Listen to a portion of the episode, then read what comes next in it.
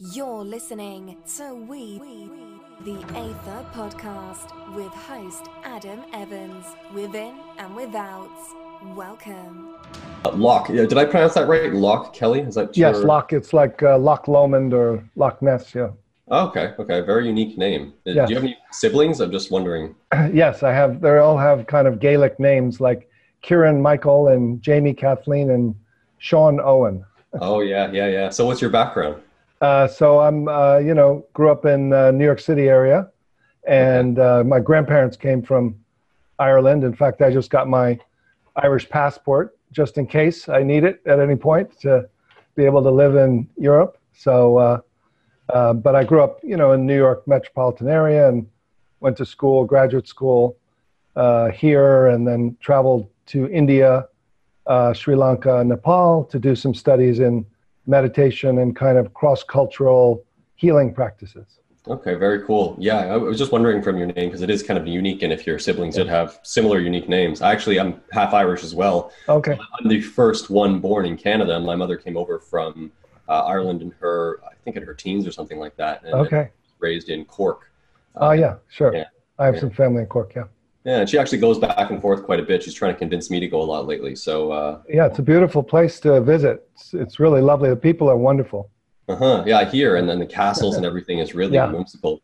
Yeah, really great. Okay, cool. Um, so, do you mind uh, just to kick things off, just briefly introducing yourself, what it is you're involved with on a day to day basis? I, I know that you're an author and you have written several books. I'm sure we'll get into that. But um, just for anyone that's not familiar and, and is listening. Sure. Yes. Uh, yeah. So I'm Loch Kelly. I'm. Uh, I have a master in divinity and a master's in clinical social work. So I live in New York City, and uh, right now I mainly travel around teaching um, a kind of synthesis of wisdom traditions, meditation, uh, psychotherapy, and neuroscience, which are all areas that I studied. Um, I'll tell a little about the background, but uh, my sense is that what has been called awakening um, in the wisdom traditions is actually a stage of human development that's available to all of us. And that we've learned so much about um, so many things in the world about how to create a microchip and you know things that I don't even understand how they could come up with that. but I've put the same amount of time and energy and uh, interest in meeting the leading teachers and uh, reading the sacred texts, which literally have just come out in the last 20 years, and uh, you know, testing out with groups of people around the U.S. and Canada and uh, and uh, Europe, and uh, have found that there is this shift, not just of a state of relaxation, which is kind of what a lot of mindfulness meditation has been used just to calm or de-stress, but these these traditions are meant to bring us to what's called awakening. So what is that and how do we do it and what's the shift there? We can probably talk about. But the sense is that it is learnable, teachable, and that it literally goes to the root of suffering. Um, so rather than just treating the symptoms of depression and anxiety, as many psychotherapist colleagues uh, do, if you go to the root of, of the identity and who we take ourselves to be in this kind of small, separate sense of self, um, and we know how to upgrade to this um, sense of kind of open mind, open heart that's embodied and interconnected and kind of drops um, into this place of well being and okayness and flow state, really. Um, then there's this opportunity for us as individuals and a culture to kind of upgrade our lives in a way that we can, uh, you know, face a lot of things that are going on in, in our own lives and in the world today. Mm-hmm. And so, do your books and some of the events that you hold are they are they practical teachings around how to achieve this, how to start taking those steps towards building an awareness towards uh, this awakening process? Yes, in fact, that's that's my whole thing is that you know rather than philosophy and theory and rather than even you know kind of sitting up like a guru or a you know a teacher that's you know transmitting uh, I you know in a very kind of Western practical way. Okay, how do they do it? What do you need to do? Let me do it and then kind of reverse engineer these advanced practices and then uh, create ways for different learning types, different learning styles. People are kinesthetic and visual, auditory, um, and literally deliver practical, experiential ways. So you can feel uh, this feeling of being in a separate sense of self and literally feel like your awareness can open or drop and then feel that you're aware from this spacious awareness and embodied and and then you know start to be curious about how to begin to walk and talk and then lose it go back to this other operating system and then learn to return and then train to remain. Okay. And now does this start with conceptualizing the idea of openness and awareness and spaciousness? Like how does one get yeah. to that point to even under because some people would be listening to this they won't yeah. know what you're talking about right? exactly it just completely yeah. goes over their head but then other people will be like yes that's it he's speaking my language yeah so does it start for the people that don't quite understand yes. does it start with the conceptualization of, of, it, of it the idea yes so there's you know there's a little a kind of a new map and you know in some ways there's a in when we kind of find a way to combine you know eastern wisdom and western uh, science and psychology uh, we kind of need a new map. It's actually a fairly simple map, um, but it's kind of odd at first because it isn't dealing with the symptoms. It isn't saying, okay, how do I feel? Oh, I feel anxious. Oh, well, then what makes you anxious? We'll stop doing that or try to, you know, create a positive thought about not being anxious. And this model says, Okay, that's all happening with a, within a cloud of your own consciousness, which is this small um, ego-centered or um, you know small separate sense of self that you keep trying to clean up the cloud um, and move the pieces around, and ultimately uh, you really can't uh, bear a fully emotional, sensitive human life from this small sense of self. So it's basically starts with this model that says, okay, that thought based identity, even this belief, I think, therefore I am, is actually the problem. That that's an operating system you could live your whole life from, but you're going to be perpetually dissatisfied on some level, if not uh, chronically traumatized and um, unhappy in a way that's that makes you either depress your energy and then you're depressed or try to manage your energy and then you're anxious. And so the model is just saying there's a small self and you can upgrade to this more open mind instead of a small thought based mind. There's an awareness based mind. And from a small felt sense of a little mini me looking out of my eyes to a feeling that you kind of drop from head to heart you feel more open and interconnected the way you do when you walk in nature or the way you are when you're in a flow state um, doing an activity you love, um, like a sport or something like that. And that's your actual natural state. And so these uh, small glimpse practices literally just show you how to intentionally access and feel the difference between small sense of self, open, embodied. Oh, I see. And then feel how you lose it or what triggers you back. And then feel that when you're in this open field of awareness um, that has a loving presence, you can actually be with the contents, not only of thoughts, but of emotions, traumatized parts, uh, shame based um, parts of you that you can now have the capacity to actually unburden them where from a small smart self you can't because they're too strong and so you have to keep repressing them mm-hmm. and, I, and i know i watched a video of yours actually before hopping on this call and i know you had mentioned that uh, it can actually come up as well say from the root or sacral and this could yeah. be part of your story part of your trauma part mm-hmm. of your, your morphic resonance and in, in your genetics in a way yes. from past generations you know going back many many generations even and, yeah. and carry this as a human race so yeah. it's almost as if it's, it's a trying to mediate between the thinking mind, the over analytical mind, and then that lower uh, trauma in, in, the, lower chakras, say, and right. trying to find that center point, which is the heart, and mm-hmm. then operate from there. So do yeah. you find that a lot of people are dealing with that societal trauma, with that uh, with that resonance from you know previous generations, their upbringing, whatever it may be? Do you, the first part of that is do you find yeah. people are dealing with that, and the second is what is the main modality you find that, that helps them overcome some of that or at least break free of it briefly to see that there are sure. greener pastures? Yeah um, certainly that that uh, people describe it in different ways. In some ways uh, it depends on their map. So some people may feel this like oh something's coming from my lower body and if they don't have a belief or a, a you know a map that says oh this could be past you know trauma from society or from past lives or from, you know, they may just say it's just, well, it's just always been here.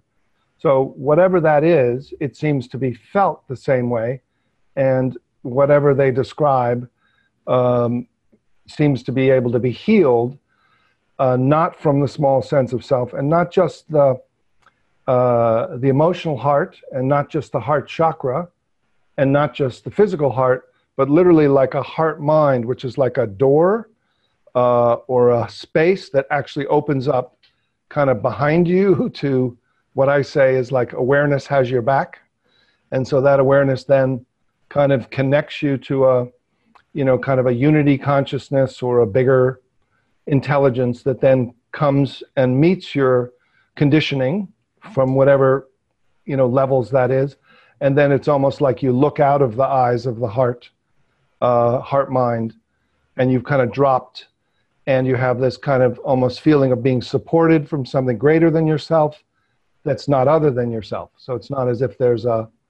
So um, I mean, we could do a you know a couple little little uh, glimpses because that's the unique thing about this is that um, that in this study my can, my interest was can anybody uh, access what's been called awakening in the middle of a busy life, or do you have to become an Olympic athlete of meditation, you know, go into a cave or a monastery? And, you know, I found cultures and times that people had done it, you know, in the midst of everyday life. And then those practices I gathered, and now there's been hundreds and thousands of people who are in this process of awakening and and it it tends to create a motivation to be uh, you know to be helpful and to do social justice and to do your own healing um, instead of like making you uh, like a couch potato or more passive as if oh now i'm meditating i'm very relaxed and you know everything's fine it literally kind of engages you in more joy and and uh, when your suffering starts to be relieved hmm. is that similar to like a spontaneous enlightenment like that brief glimpse that you can you, yes. you may turn back to your busy hectic craziness but you have a glimpse through the window yes. Is yes. yeah so some people have had spontaneous uh, awakenings which you know they don't know any they've never studied anything they've never they're not even interested and all of a sudden something will break through and in some ways when you look at what that was it's almost like the small self got over overwhelmed uh, so it let go or they got so relaxed and so connected to some loving source or presence that it just allowed that natural awakening to come through. Uh, some people certainly have had glimpses through psychedelics and other things like that. And I, you know, a lot of the young generation that come to me have had these initial awakenings um, or different shifts of consciousness or seeing some other dimensions. And so what I teach is kind of micro meditations rather than microdosing. So, so once people have had a glimpse, you can have these little glimpses that are not quite as trippy, but do access the kind of love and interconnection and uh, sense of spacious, non chattering mind, uh, well being. Um, and that um, and by doing small glimpses many times during the day, you start to be able to kind of get the results um, of a five day retreat in five minutes. And then the even more important thing is you go from there right back to talking, typing, relating, creating from this new sense of self.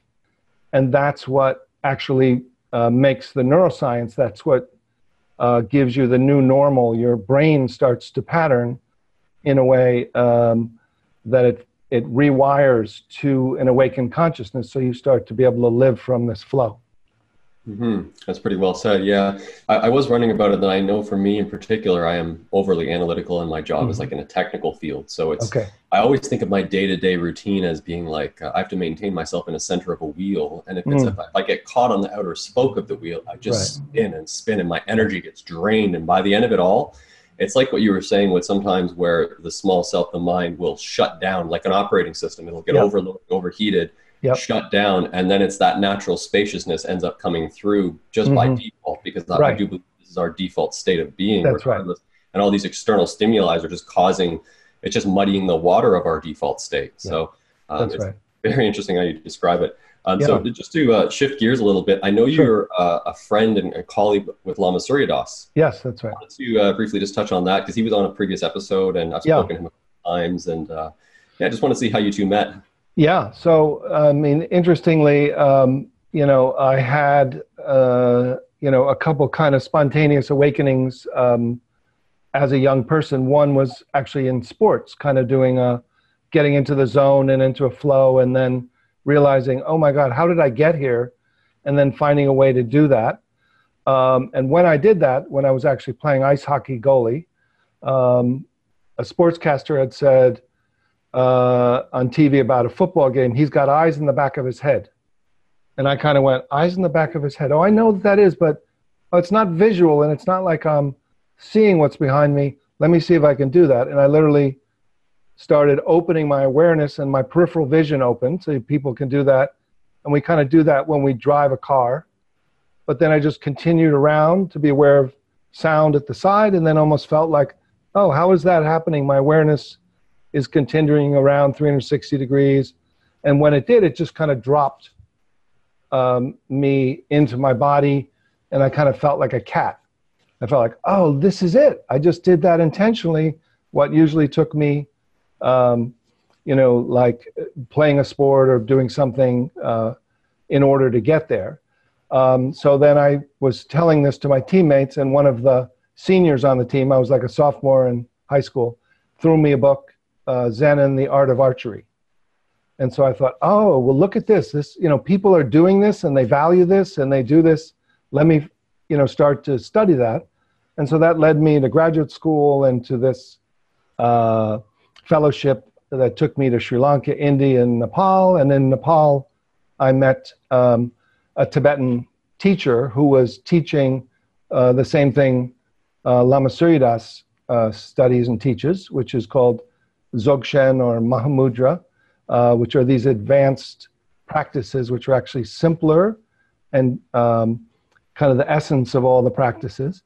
And so this teacher, within three minutes, you know, had me shift my awareness, and I went like, "Oh my God, this is the same thing," and I checked it out, and so studied a lot of the same things uh, that Lama Surya Das. So he and I met, and we both kind of endorsed each other's books and uh, become good friends because we're kind of Westerners, which there are very few that teach in this kind of way, kind of pioneers in this uh, way of uh, giving out uh, these kind of simple, what seem esoteric, but eventually, eventually they're literally this take the same amount of time to learn these as to learn yoga or to learn, you know, basic mindfulness meditation. Mm-hmm. And do you see it like an evolution? I know, I know this was a while ago that you would have met him, but do hmm. you have you seen a progressive evolution or even a speeding up of, of the interest of you know people in society uh, mm-hmm. upon taking taking this upon themselves? Yes, absolutely. I think it's um, it's still a curiosity. I think what's built is um, yoga and mindfulness. So, and those are the preliminary practices uh, to these uh, to what Lama Surya Das and I teach. Um, uh, so, you know, so many people do yoga, which is relaxing the body, and and then uh, mindfulness movement has become almost like research to show that it uh, allows you to step above and observe contents of consciousness to be show that you're not identified and attached to them. And these are classic preliminary practices. The next thing that we're doing and that I do in this book is kind of create a way to say, okay, the yoga, then mindfulness, now what I'm calling effortless mindfulness is opening to the awareness that's already aware by itself without your help and feel like you're interconnected and trusting that you can then uh, talk and walk and speak from uh, a sense of self that isn't uh, having to go back to create a little manager all the time. Um, and just that little um, secret kind of uh, there's a Taoist text called "The Secret of the Golden Flower." Yeah, I've read uh, that. Yeah. It's nice. Yeah, and and so what is the secret? The secret is they say turn the light of awareness around. That is the sublime truth. And so what that means is literally instead of looking out from the awareness at things, even internal things, external things, just feel like, well, all right, I'm aware of this, I'm aware of that. Now feel, oh, I'm aware of that, and I'm aware of seeing. And now just feel, all right, but what's aware behind the camera? Like, is there a little me looking? Okay, well, what's behind that? And just by opening up, looking through the meditator, and there's different ways of doing that, or resting back, it opens up to a greater self a self first, it's like a no self. It's, you're not this little self only. But then it's like, oh, look at that. It, this is the spacious, open, what's called open mind or open heart. And there you are, boom. So it literally um, can be learned, you know, in an hour and a half. People, eight, eight out of 10 people will get their first glimpse Mm-hmm. And then from there, they can begin to start operating or seeing through the heart. Is that is that the objective? Yes. Yeah. They they they end up, you know, feeling like there's a spacious, embodied, and then open-hearted uh, view. Um, and then you know you lose it, and then you know the the uh, saying is no big surprise, just re-recognize. And then you learn how to just re-recognize, and you do this, you know, small moments during the day um, and that's what uh, starts to familiarize yourself. That's the Tibetan word for meditation is translated as familiarize. So you're really just familiarizing yourself with this new normal, this awakened consciousness. And you know, many people believe that's, oh, it's not for me. Oh, you know, I'm not ready. Or, but um, I've worked with people with severe trauma and they actually are able to recognize it. And not only that, but it's what they need because they access this greater capacity uh, to be with these parts of themselves that they can't bear from a small sense of self. So within sessions, they're like, oh my God, this is me. I'm back again. And I'm now with this part that wants to hurt myself. And I'm with this part that wishes I didn't have to deal with this, you know? And it's like, okay, so it opens this view, um, and you know of you know from where you're looking. Would that be called the witness then? Just allows that person to establish themselves as the witness. This is the true self. Yeah, the well, the witness is kind of the first step. It's almost like you open to the witness, and then the next step is actually kind of unity consciousness. So it's almost like in mindfulness at its highest level, called deliberate mindfulness, is a witness, um, uh, like a big sky that's aware of things coming and going. And then in effortless mindfulness, you realize, oh, wait a minute, the sky that's aware is also within.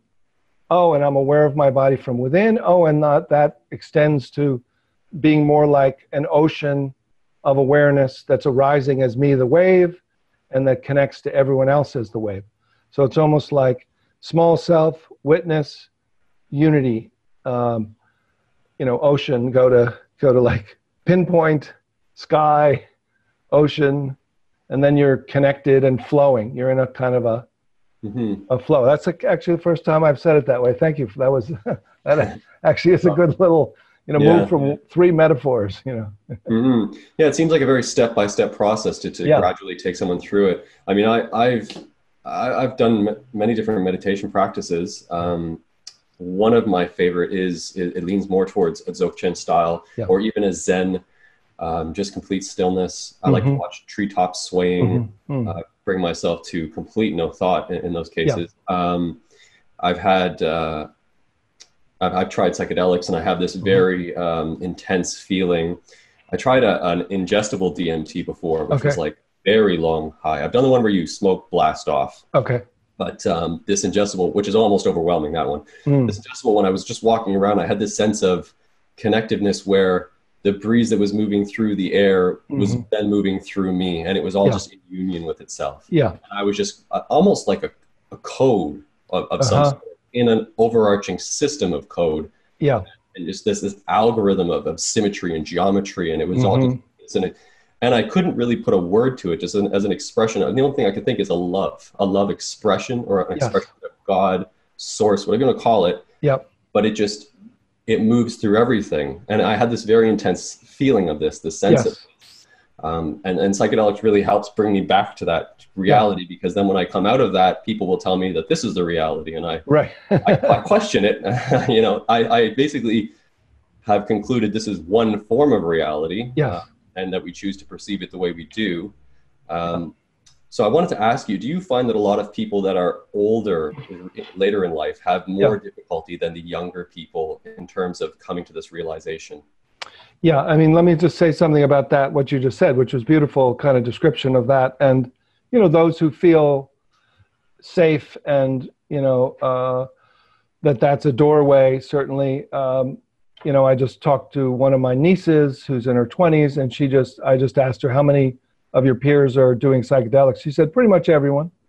You know, once in a while, well, not a lot of time, you know, just once in a while, you know, like, and, and so certainly that has to be acknowledged that that's a door. So these micro meditations are literally, like you said, it was an intense feeling of that, but that's kind of how I feel like on a low level. If you took the intensity and kind of spread it out thinly, you know, through through the room or through the space, like that feeling of connection and love, okayness, non-worry, non-shame, um, is is is what you can access um, as a daily um, kind of shift back to this more primary dimension of consciousness. Wouldn't that be great? Is what I thought. I thought, okay, if I can really find a way to do this that is safe and easy and daily, uh, that so that's been my uh, my interest is to uh, shift that way. Do you, do you want me to show you one of the little, yeah, sure, little practices? Yeah. So this one is again, I, I kind of do many different doorways. So if this doesn't work for someone, there's other doorways. But the premise is that uh, the obstacle to this consciousness that feels interconnected and loving is just this cloud that's created by this operating system that's thought based. So just to start to feel like um, there's this little mini me that's made of thought and what it's doing is it's trying to solve the problem. It's very innocent. So you don't need to like kill the ego or fight the ego or you just need to realize oh it's it's just trying to solve this problem of who am i? What's going on? Am i safe? Am i do but it's talking about itself from thought and it can't ever feel safe. It's perpetually dissatisfied because it's made of thought looking for something to eat or to satisfy itself. So if that problem solver just relaxes, those who are listening might just feel the awareness opens up to what's behind that cloud and then just to feel the qualities that arise. So the simple inquiry is just this just to hear it with your mind and then look with awareness. What's here now when there's no problem to solve? And just take a minute.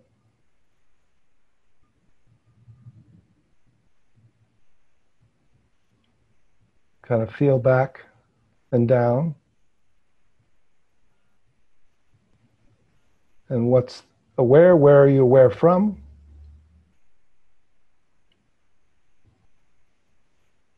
What was here that kind of is now absent or relaxed? And then what dimensionality or qualities of who you are come forward. So what do you what do you notice? Hmm.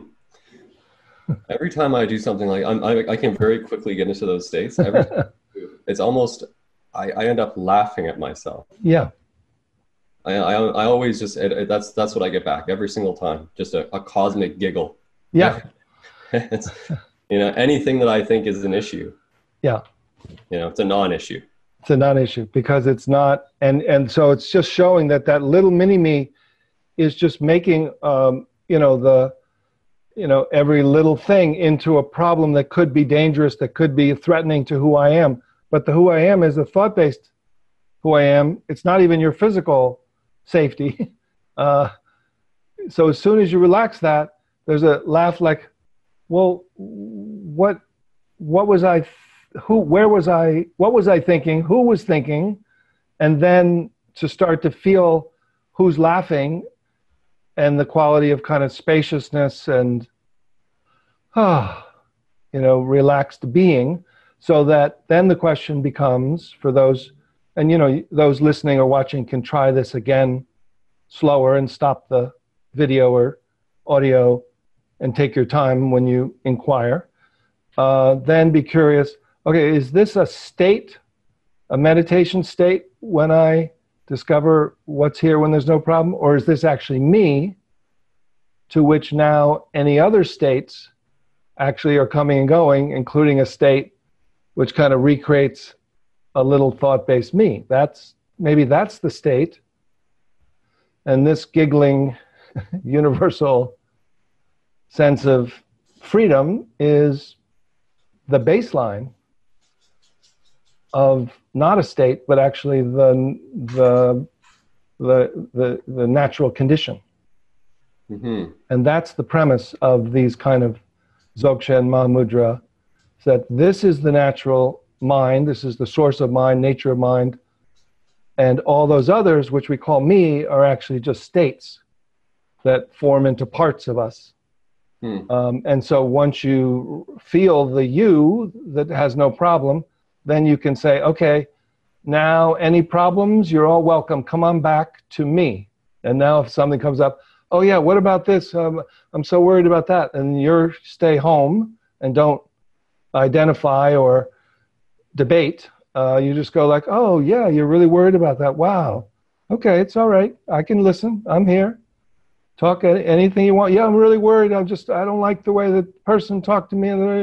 Oh yeah, that would that must be you know upsetting and you start to regard emotions like parts of you that are allowed to be any way they want mm-hmm. so it's mm-hmm. kind of a real acceptance and then you unburden and you find that the love now from the universal consciousness that's you starts to uh, be able to be with you know any parts of you that are hurt or angry or terrified or rageful it's like no judgment okay you're really rageful okay well, I'm interested. Here, tell me, you know. So mm-hmm. it really is a, like a shift of identity. Mm-hmm. And yeah, not getting identified with that emotion as it, as it comes up is very challenging for some people. Yes.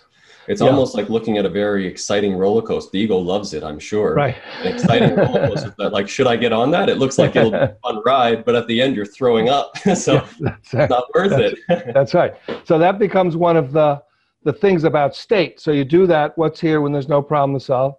Then you feel like, oh, there's no problem. Then you say, okay, now I'm going to wait here until, in fact, bring a problem on. And then you feel the pull to contract into that part of you that comes up and goes, yeah, that's right. What about this situation? And then you just stay in this effortless mindfulness, loving connection, but you don't collapse or identify and you just feel the capacity. So even if it's a lot of emotion, there's just so much more space for it to go. It's what I call shake and bake. so it starts to like shake and bake. It's like, whoa, but like a roller coaster, but you're also outside the roller coaster, kind of watching the roller coaster and going like, whoa, okay, there's some part of me that's riding a roller coaster, but some part of me is the sky, and some part of me is like this embracing love. Mm-hmm. Mm-hmm. And do you have any? Have you done any studies in, into Egyptian, ancient hmm. Egyptian, mm. And uh, the reason I ask is because you're, you seems you're heavily focused around the heart and the eye of the Yeah. heart. This Yes. is very predominant in, in Egyptian mythologies Yes. and everything. I mean, even their embalming process for Right. mummification, they would remove the brain from the nose. They keep the heart, and Right. very crucial going into the next world. Yeah. So, did you do you have any background in studying that? I'm just curious. I've you know I've done I've done uh, kind of a little with all the all the wisdom traditions, and I know I know the Egyptian uh, you know um, cosmology and their practices and their mythologies are you know all what we have. I think we have we don't have as much uh, from from the culture that's been preserved in terms because some of it's in a language that hasn't been able to be translated yet, but certainly the iconography and the as you say, the heart. Um, there's a story about the first, um, the first uh, neuroscientists that went to Tibet to study uh, Tibetan meditation. They brought these big EEG machines, and they, you know, the ones that have like the caps with the little white nodes on them. Mhm. So they had at that time it was like suitcases of machines that they brought, and then they they were talking to the monks, the young monks, and they were like, okay, we're gonna study meditation to help people understand the shift. And they were all okay, yes, we'll very love to do that. Then they said, okay, here's how we're going to do it. We're going to put this cap on and we're going to measure the, and they all started giggling. They were like, as they, and then, then the scientists were like, "Wh- what? You, you don't understand? No, we're going to measure the brain waves through these cap. And they were like, and they were like, will someone say something? What's going on? I said, what are you looking at this for? The meditation's here. Mhm. Wh- what is that? What, why would you look up there? And so the feeling of, you know, uh, the the seeing from being is literally that feeling that I do as one of my main practices. Literally look, feeling that awareness is atta- attached or identified to thinking, and like awareness, like a globe, can unhook and drop and feel your jaw from within your jaw and then the center of your knowing can feel your throat, the dynamics, energy, and awareness.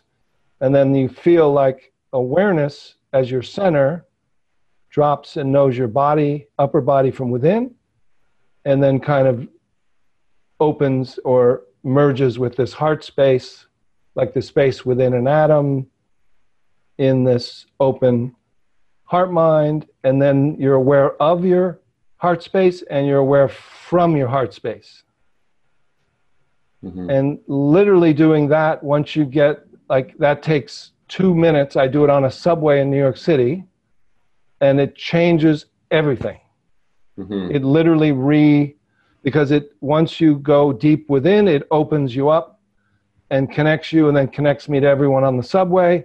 And then I'm literally looking around and just close my eyes, and then open my eyes, and then other people start closing their eyes and like smiling. it's just like a Mhm. another vibration happens. It's a practice on itself just to be doing that in the middle of New York City as well.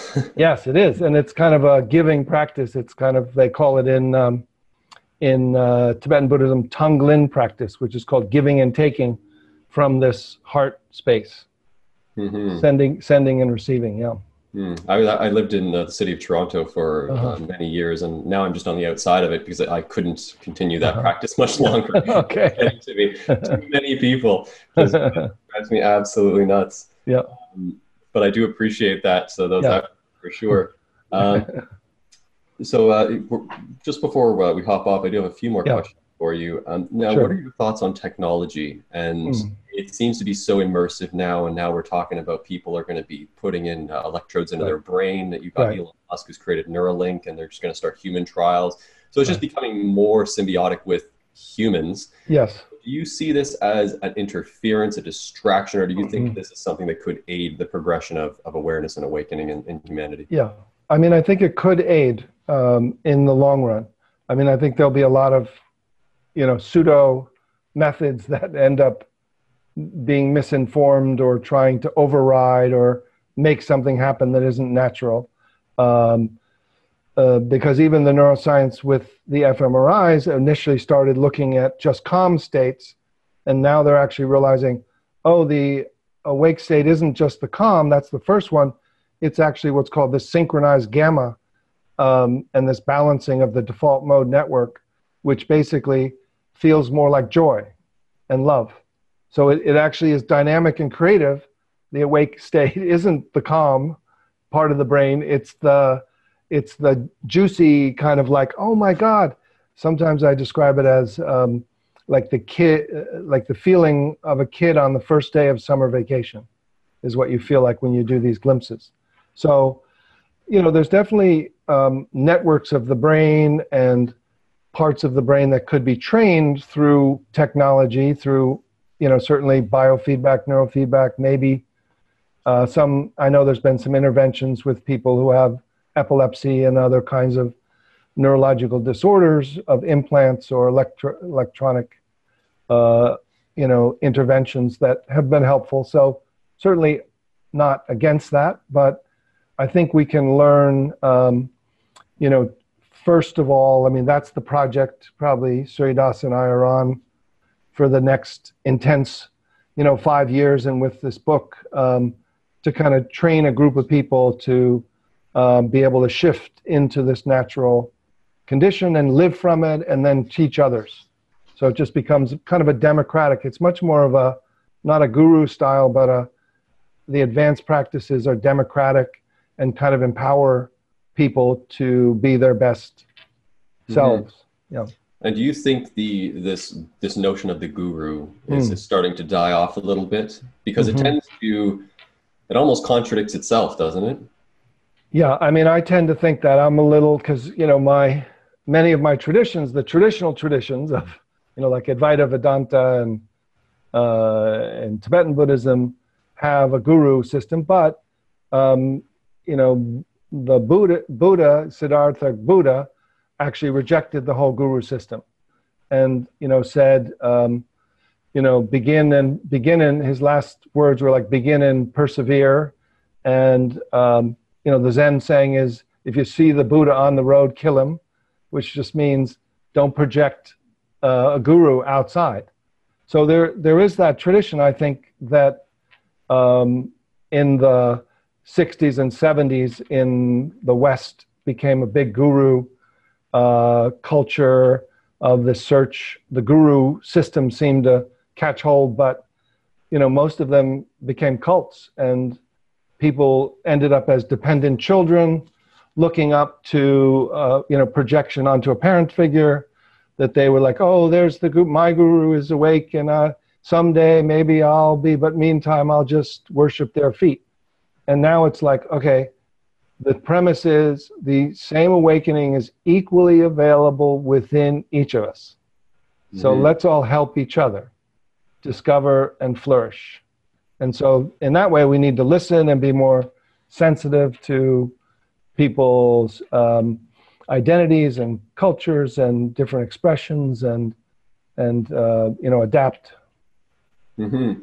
I, have been listening to the um, the Diamond Sutras for the past. Mm. Oh yeah. I listen to it I, I pretty much every morning, and okay. I've, I've, listened to it dozens and dozens of times, and it, it reminds me of when uh, Subhuti in, in, in the sutras asks the Buddha about attaining enlightenment. Mm. And the Buddha's response is that if you are seeking to attain enlightenment, then you are a separate individual mm-hmm. and you've identified yourself as a separate individual identity that's going to seek that thing. So you've mm. immediately missed the mark on that one, basically. Right, right. It almost sounds like what you're saying with the guru.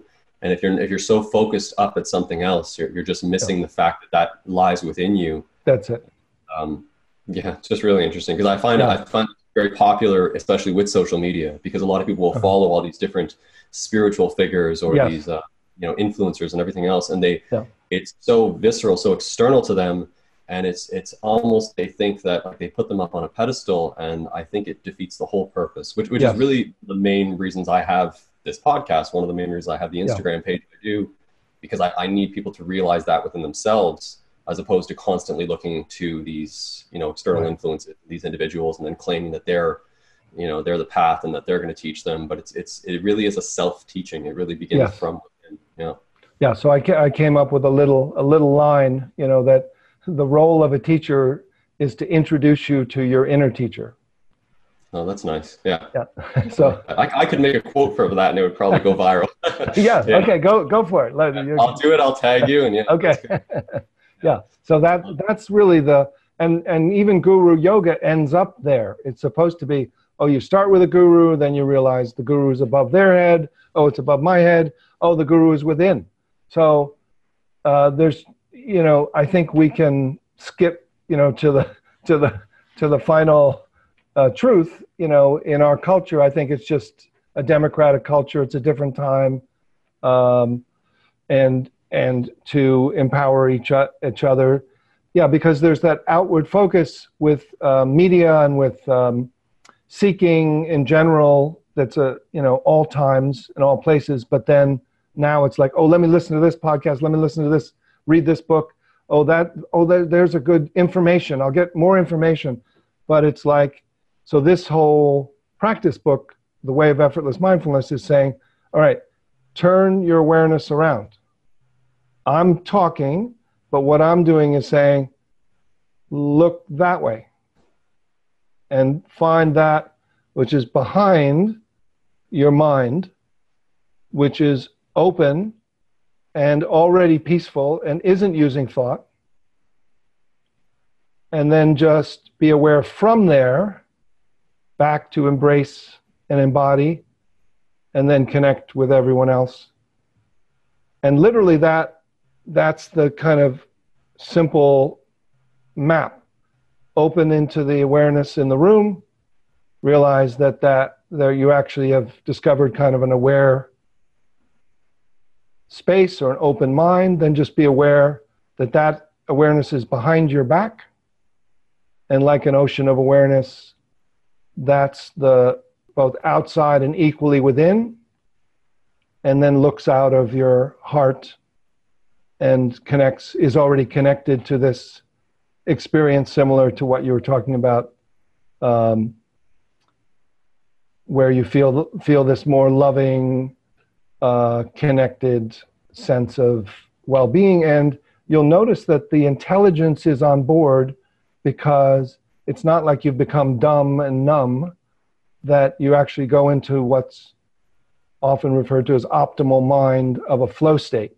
So, somebody in a flow state who's playing a violin in an orchestra or an athlete is seeing everything, everything's slowed down, they're in the now, they're able to access information, but they, ha- they don't refer to ego, they feel a sense of joy, and they're connected and they're feeling the other people on the team or in the orchestra and they know what's happening but they're not going up to thought to think about what they're going to do.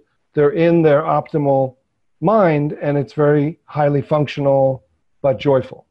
Mm-hmm. and so that that's the thing that makes it really accessible in the midst of our daily life yeah, it sounds super peaceful. It sounds like I want to be in that state right now, actually. Yeah. yeah it sounds really peaceful, really relaxing.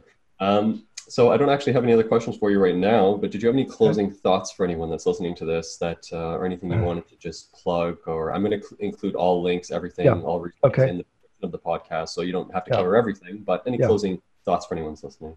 Yeah, I mean, this, you know, just, this has been wonderful to talk to you and to be connected to your your audience. Um, yeah, it's it's that there are there are learnable, teachable tools available that have been passed down through generations and are now uh, have been you know kind of reverse engineered into contemporary language and experiential practices and that awakening is possible for you um, it's you know it's what can help our whole culture and it goes right to the root of suffering. Um, no matter how anxious you feel or feel like you're not ready for it, uh, you can glimpse it and uh, give it a try, and you'll be surprised that um, it it's kind of what you already do with your free time. You probably go walk in nature, but what if you could do the same thing sitting at a desk in the middle of the day when you feel bored or worried or overwhelmed, what if you could just shift out of that and then come back? Um, and once you learn how to navigate your own consciousness in this simple way that takes a little time to learn, but um, is not uh, difficult. It's not simple, but it's not difficult. And then um, you have an opportunity now in this time in our day and age to live uh, open-hearted, awakened life. That's beautiful. Well, actually, when you were saying that, it reminded me of another uh, psychedelic trip I had using yeah. uh, uh, magic mushrooms, psilocybin mushrooms, which I would consider a, a form of technology. Uh-huh. I was actually uh, I do meditations in the morning in, a, in my shower, and I have a shower mm-hmm. in the basement, and it's a stone. Mm-hmm. It's on stone, which mm-hmm. I think is really uh, helpful as well for mm. me to be deep into the earth on sort of a granite stone. And I had this sense of when the water was pouring over me, it was this mm. this well, infinite well of love of like mm-hmm. divine mm-hmm. love and it's yeah. always pouring over all mm-hmm. of us and it's mm-hmm. to us to choose to nourish ourselves with it yeah. to tap into it yeah. to take that to mo- just that moment just have a sip yes and then to come back renewed and rejuvenated and uh, i think i feel like that's more uh, deeply rooted in truth and reality than a lot of the you know mm-hmm. things we do experience so yeah, uh, beautiful. Share that. I, I just had yeah. that thought when you were describing it, but um, that sounds like a, a shower you can have most days of the week if you really yeah, yeah. once you learn once you learn that the you know the technologies work periodically, but there's literally a daily way to kind of fine tune mm-hmm. your consciousness to access that natural loving mm-hmm. presence, mm-hmm. and it's, it um, it's a great great way I to mean, live I've had uh, the same meditation I'll do, and it takes sometimes I won't reach that state, you know, mm-hmm. at all. Yeah, sure. I can sometimes I'll get there in 15 minutes, 20 minutes, but it could go a week could go by, and I yeah. don't have that same sense of connectivity that um, you know something like a psilocybin mushroom will do. Right. But I think that um, doing those meditations is definitely a good glimpse into, mm-hmm. especially mm-hmm. if someone's not interested in trying any drugs or psychedelics. Yeah, that's right. I, I, think the natural state is there, and I think it just takes that practice and yes. the, the, belief really is, is super important. Yeah. So thank you for taking the time to have this. Sure. yeah. And I'll just, yeah. So just to say, yeah, that the, the, my new book's called The Way of Effortless Mindfulness. It's a guidebook. It's really a practice book with these small glimpses. And um, yeah, then my website is is just lochkelly.org, L O C H K E L L Y.org. So I look forward to meeting some of you and and great to talk with you today. Adam. Yeah, definitely. Thank you. Thank you again. And I'll, I'll shoot you a message with all the links and everything just so you have it handy once it's up as well. Thanks so much. This has all been right. great. Thanks. Okay. Bye bye. Take care. Bye.